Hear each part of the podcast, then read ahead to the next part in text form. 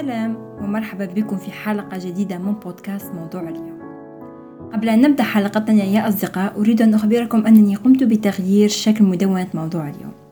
سأترك لكم رابط الشكل الجديد أو المدونة الجديدة في الأسفل. أكون سعيدة إن رأيت تعليقاتكم حول الشكل الجديد. هذه الأيام إنني سعيدة جدا وفخورة جدا بنفسي خاصة أنني أتطور وأطور دائما المشاريع لذا أظن أن هذه هي اللحظة التي علي أخذ دقيقة لأتنفس فيها وأقول بصوت عالي أنني أنجح كل يوم بالتقدم خطوة للأمام. وإن شاء الله تكون هذه المدونة باب لمشاريع أكبر. ولأكون صريحة معكم لقد تعبت جدا خلال رحلة صنع نسخة مطورة من مدونة موضوع اليوم خاصة أنني تجاوزت الكثير من العقبات التي لم أحسب لها أبدا ولم أظن أنها قد تحدث معي. خلال رحلتي في تطوير مدونتي جزفت بخسارة الكثير من الأشياء التي لا أستطيع اليوم التحدث عنها بصوت عالي ولكن لست نادمة عليها. وبينما نحن نتحدث عن عن رحلتي في تطوير مدونتي وكل هذا هناك نصيحتين عملت بهما جدا خلال هذه الرحلة القصيرة. انظروا يا أصدقاء. خلال رحلتكم في تطوير أنفسكم مهما كان الشيء الذي تجازفون بخسارته لا تحزنوا من أجله لأنه لو كان خيرا سيبقى معكم إلى الأبد. ومع تطوركم أكيد ستتغير عقليتكم ونظرتكم للحياة. لذا من الطبيعي أن تبدو لكم الأشياء التي اعتدتم أن تعتبروها مهمة غير مهمة بعد الآن. لذا عندما تتغير نظرتكم حول الحياة رجاء لا تقسوا على أنفسكم وتقبلوها فقط. كانت هذه أهم نصيحتين أو أهم درسين عملت على تطبيقهما في حياتي خلال الفترة التي عملت فيها على تطوير مدونتي. حسنا نعود لموضوعنا يا أصدقاء بسبب انشغالي بالمدونة غبت مؤخرا عن البودكاست والمقالات.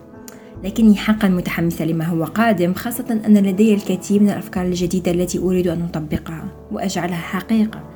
وأيضا سيكون من الرائع التحدث حول الكثير من المواضيع التي لم نتحدث فيها من قبل سواء هنا في البودكاست أو في أو في المدونة.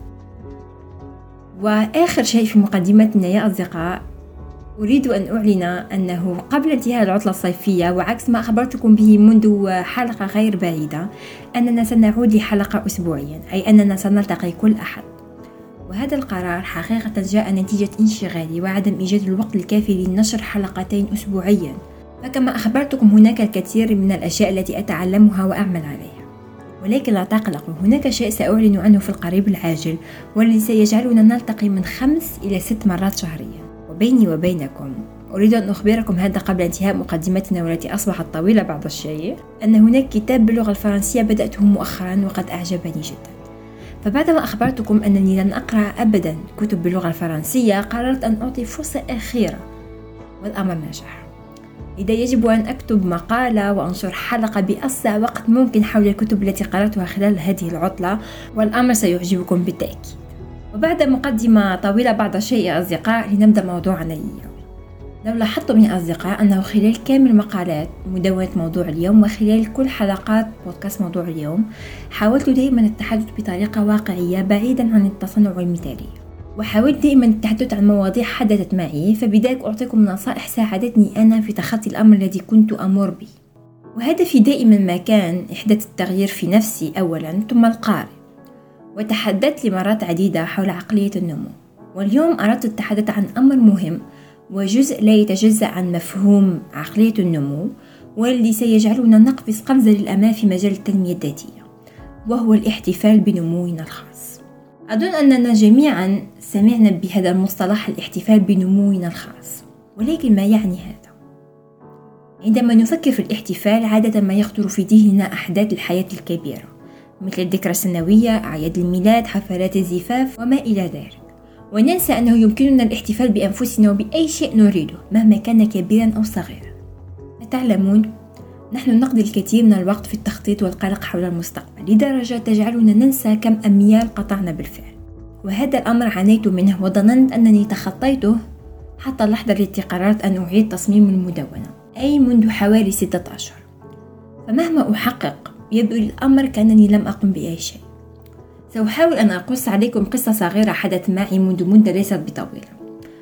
كما أخبرتكم عندما كنت أعمل على تغيير شكل المدونة حدث معي الكثير من الأمور التي جعلتني أفكر في التراجع عن الأمر وكيف أن الأمر لا يستحق خاصة بعد عودة نوبات بكائي وتدهور الأمور من السيء للأسوأ. ولو تتذكرون آخر مرة حدثت معي هذا كان أظن في شهر جانفي لقد نشرت مقالة حول هذا الموضوع. وحلقة أيضا في, في البودكاست. إذا عودة تلك النوبات جعلني أمر حقا بوقت عصيب. وعلى الرغم من قيامي ببعض الهوايات التي دائما ما كانت تجعلني أفضل كممارسة الرياضة قراءة الكتب وحتى القيام ببعض حصص التأمل وجدت أن الأمر لم يتحسن. وبينما كنت على تلك الحال أعمل دون توقف دون النظر لما حققت. ودون النظر إلى المستوى الذي وصلته بالفعل أوقفتني أختي للحظة وأخبرتني أن كل ما أقوم به الآن كان حلم في السابق.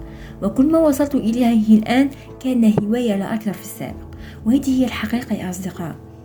يعني كتابة المقالات تسجيل الحلقات القيام بالمونتاج ممارسة الرياضة والكثير من الأشياء كانت مجرد هواية في السابق لكنها اليوم أكبر بكثير من ذلك.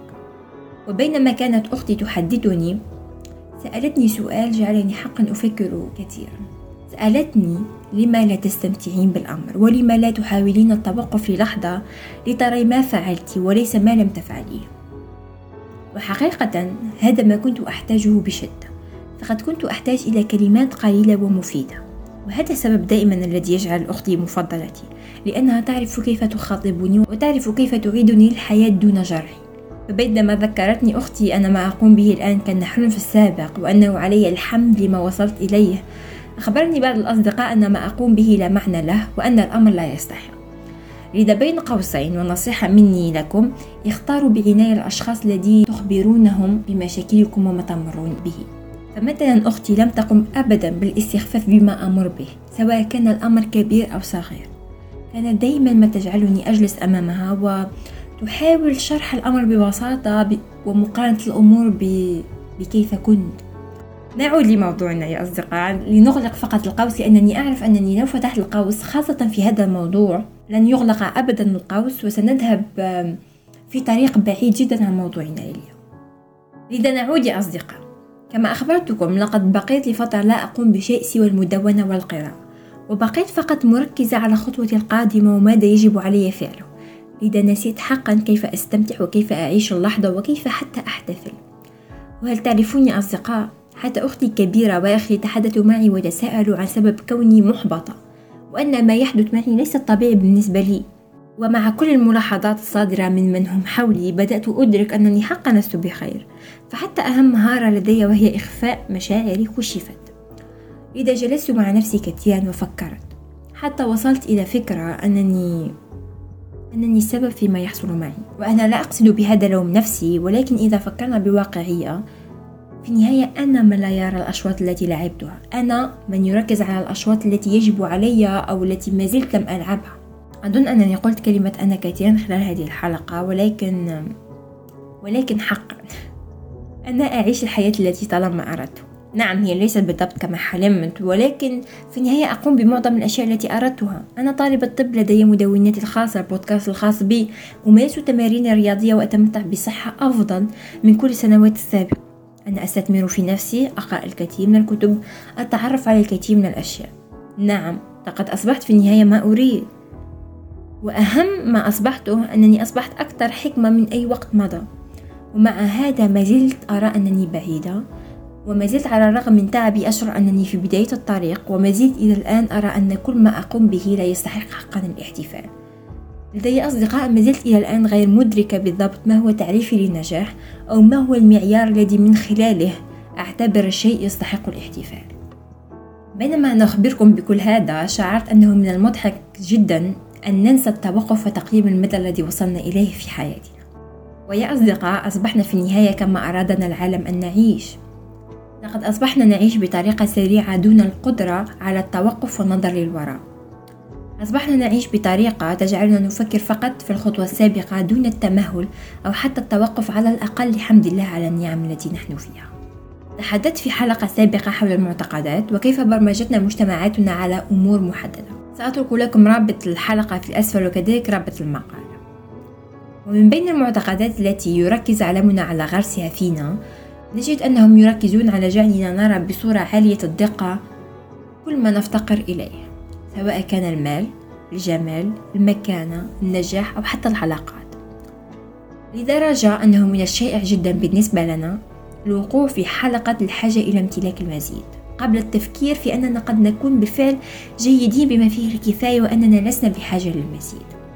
وهذا بالضبط ما حدث معي أصدقاء. واكتشاف الأمر تطلب مني عيش نفس الأمر عدة مرات. والتفكير في كل مرة بشكل معمق وذلك لاكتشاف فكرة جديدة كنت غير قادرة على رؤيتها وهي فكرة التعطش للمزيد فكما أخبرتكم في البداية هناك الكثير من الأيام أجد نفسي أركز على المدى الذي لا يزال يتعين علي قطعه فأرى بذلك البرامج التي لم أقم بتنفيذها بعد والموقع الإلكتروني الذي لم يصبح مثاليا بعد. فحتى خلال بنائي لهذا الموقع لم أره أبدا مثاليا.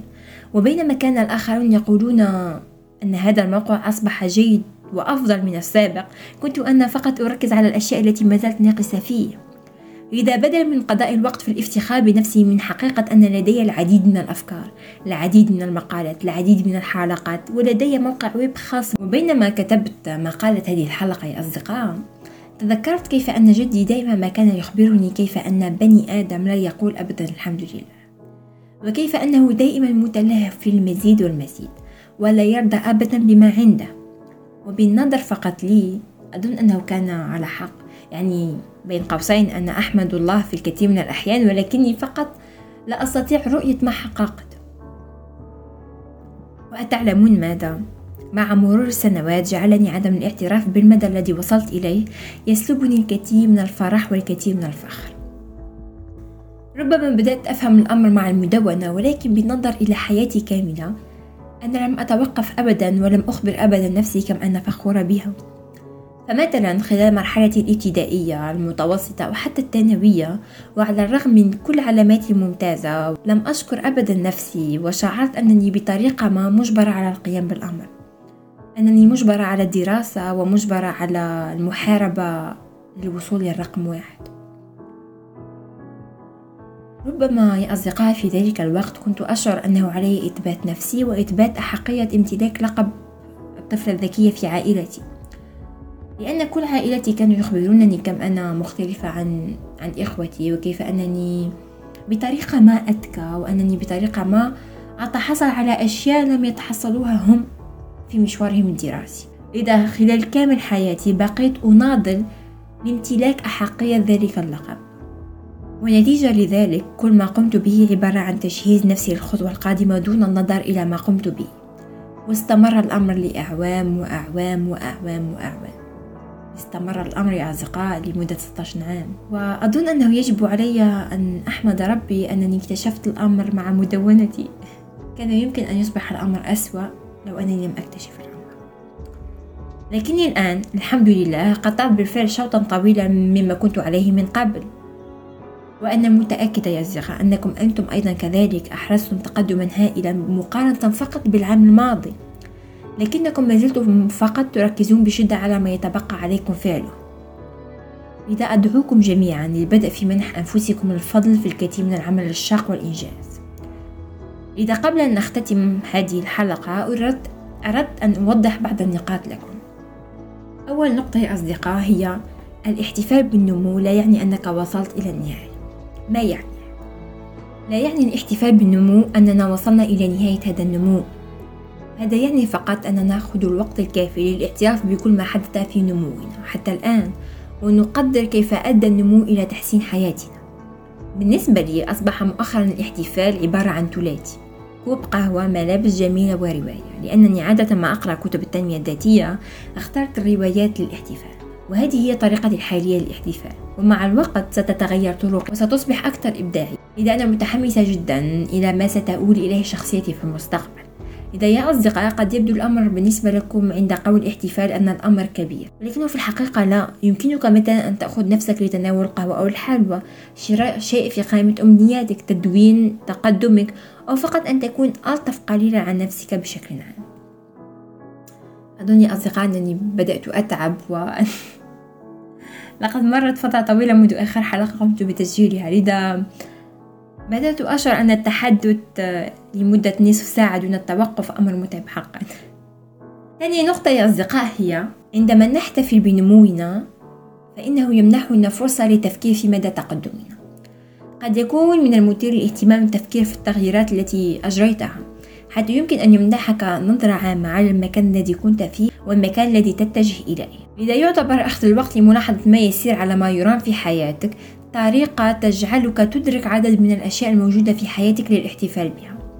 لذا نصيحة لي ولكم بدلا من إبقاء رؤوسنا منخفضة في العمل دون توقف نحو أهدافنا يمكننا أن نقدر الفرحة الصغيرة التي تشكل جزء مهم من الرحلة. فكما يقول أليك ويك أجمل الأشياء لا ترتبط بالمال إنها ذكريات ولحظات. إذا كنت لا تحتفل بهؤلاء فلا معنى لما تقوم به. الجانب الآخر يا أصدقاء الاحتفال بالنمو هو إدراك أن التقدم لا ينتهي أبدا. ربما قد واجهتم هذا الأمر يا أصدقاء. قمتم بتحديد هدف. حققتموه. ثم حددتم هدف آخر. ثم قمتم بالعمل عليه. ثم حققتموه. ثم حددتم هدف آخر. وما إلى ذلك. إن أهدافنا يا أصدقاء تتطور باستمرار. لذا فإن الانتظار حتى نحققها جميعا الاحتفال يعني أننا قد لا نحظى بفرصة أبدا. لذا عندما تنشغل في التحرك نحو هدفك التالي امنح نفسك فرصة أو الإذن للاحتفال بالنمو الذي حققته بالفعل.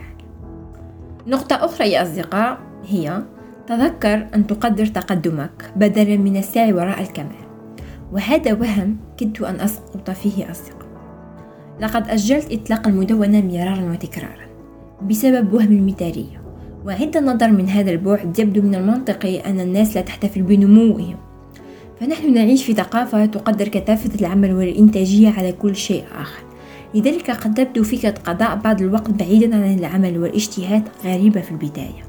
ومع ذلك صدقوني سيصبح الأمر أسهل مع الممارسة خاصة عندما تجعل من المعتاد الاحتفال بمدى تقدمك. أنت بهذا تعلم نفسك سواء أدركت ذلك أم لا؟ أنك تستحق الاحتفال وتستحق أن تشعر بالرضا عن المدى الذي وصلت إليه. قد تتساءلون كيف يمكننا أن نبدأ في الاحتفال بنمونا؟ أول شيء يجب عليكم أن تلاحظوا نموكم يا أصدقاء. فأول خطوة هي الاعتراف بذلك.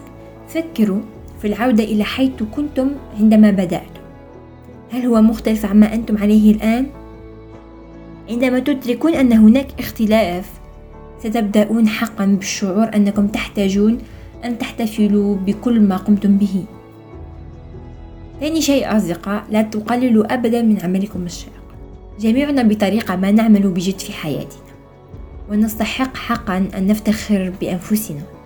جميعنا أساسا قاسين على أنفسنا بما فيه الكفاية. لذا حقا لسنا بحاجة إلى جعل الأمر أكثر صعوبة من خلال تقليل العمل الذي قمنا به. كذلك يا أصدقاء قوموا بمشاركة نجاحكم مع الآخرين. تذكروا أن تشاركوا احتفالكم مع الأشخاص في حياتكم الذين يحبونكم ويدعمونكم. وإذا كنتم تواجهون مشكلة في الدخول في عقلية الاحتفال فحاولوا دائما إخبار أفضل صديق لكم بذلك وأظن أن الأمر سينجح لأنه حقا ينجح معي.